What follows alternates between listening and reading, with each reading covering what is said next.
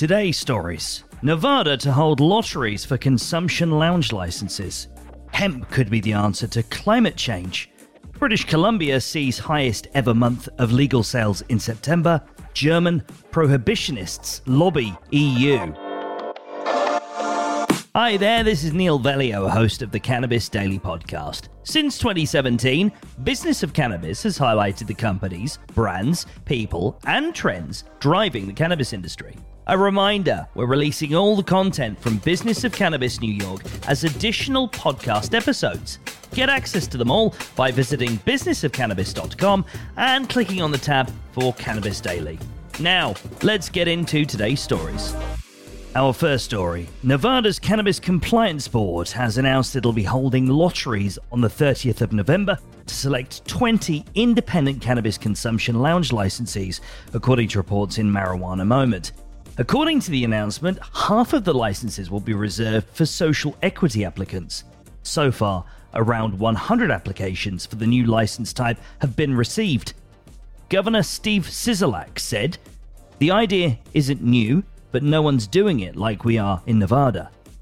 While most of the consumption lounges in other states don't offer food, beverages, or other entertainment options, Nevada's lounges will be a one stop entertainment shop to create jobs, grow the industry, and boost the economy. Second story now, and Benzinga reports that a team of scientists from Hudson Carbon say cannabis could be the missing player in humanity's fight against climate change, as hemp absorbs carbon dioxide from the atmosphere more than twice as effectively as trees.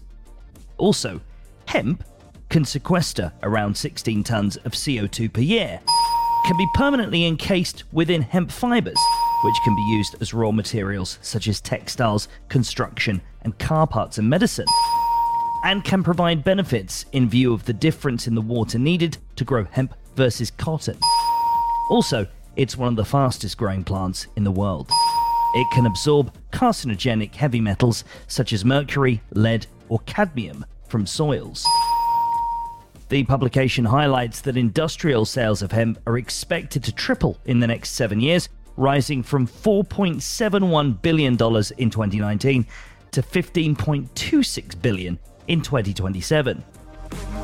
Our third story British Columbians shelled out more money on legal cannabis in September than any previous month, according to reports in Vancouver, is awesome. Data from Statistics Canada showed that 59,424,000 was spent in September, almost 20.8% more than was spent in the same month in 2021. With the publication highlighting that a British Columbia General Employees Union the BCGEU strike in August did not appear to impact the month's sales. Canada wide cannabis sales also crept up in September to $389,869,000. However, this remains below the record $392,867,000 spent on cannabis nationwide in July. Before we get into our final story, a reminder we're releasing extra content at the moment from our recent Business of Cannabis New York event, so you'll definitely want to be following this podcast so you don't miss it. Look out for a button marked follow or subscribe, and then click that so you never miss a future episode. Our final story Business Cann reports on some of the latest developments in the European cannabis industry.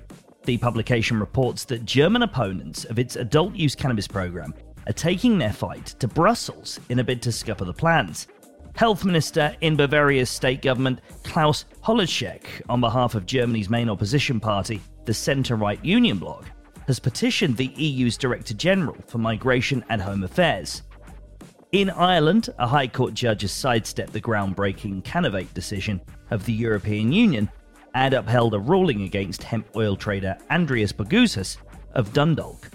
Additionally, Business Cann highlights that the Isle of Man is due to launch its medical cannabis pilot project on December 1st, and that in New Zealand, medicinal cannabis grower Puro is set to export the country's first medical cannabis to Europe. Those are the stories we're watching today. Join 12,000 others and catch all these stories and more in your inbox every day at 7am with our Cannabis Daily newsletter. Sign up at businessofcannabis.com. Thanks for listening, and we'll be back tomorrow for another episode of Cannabis Daily.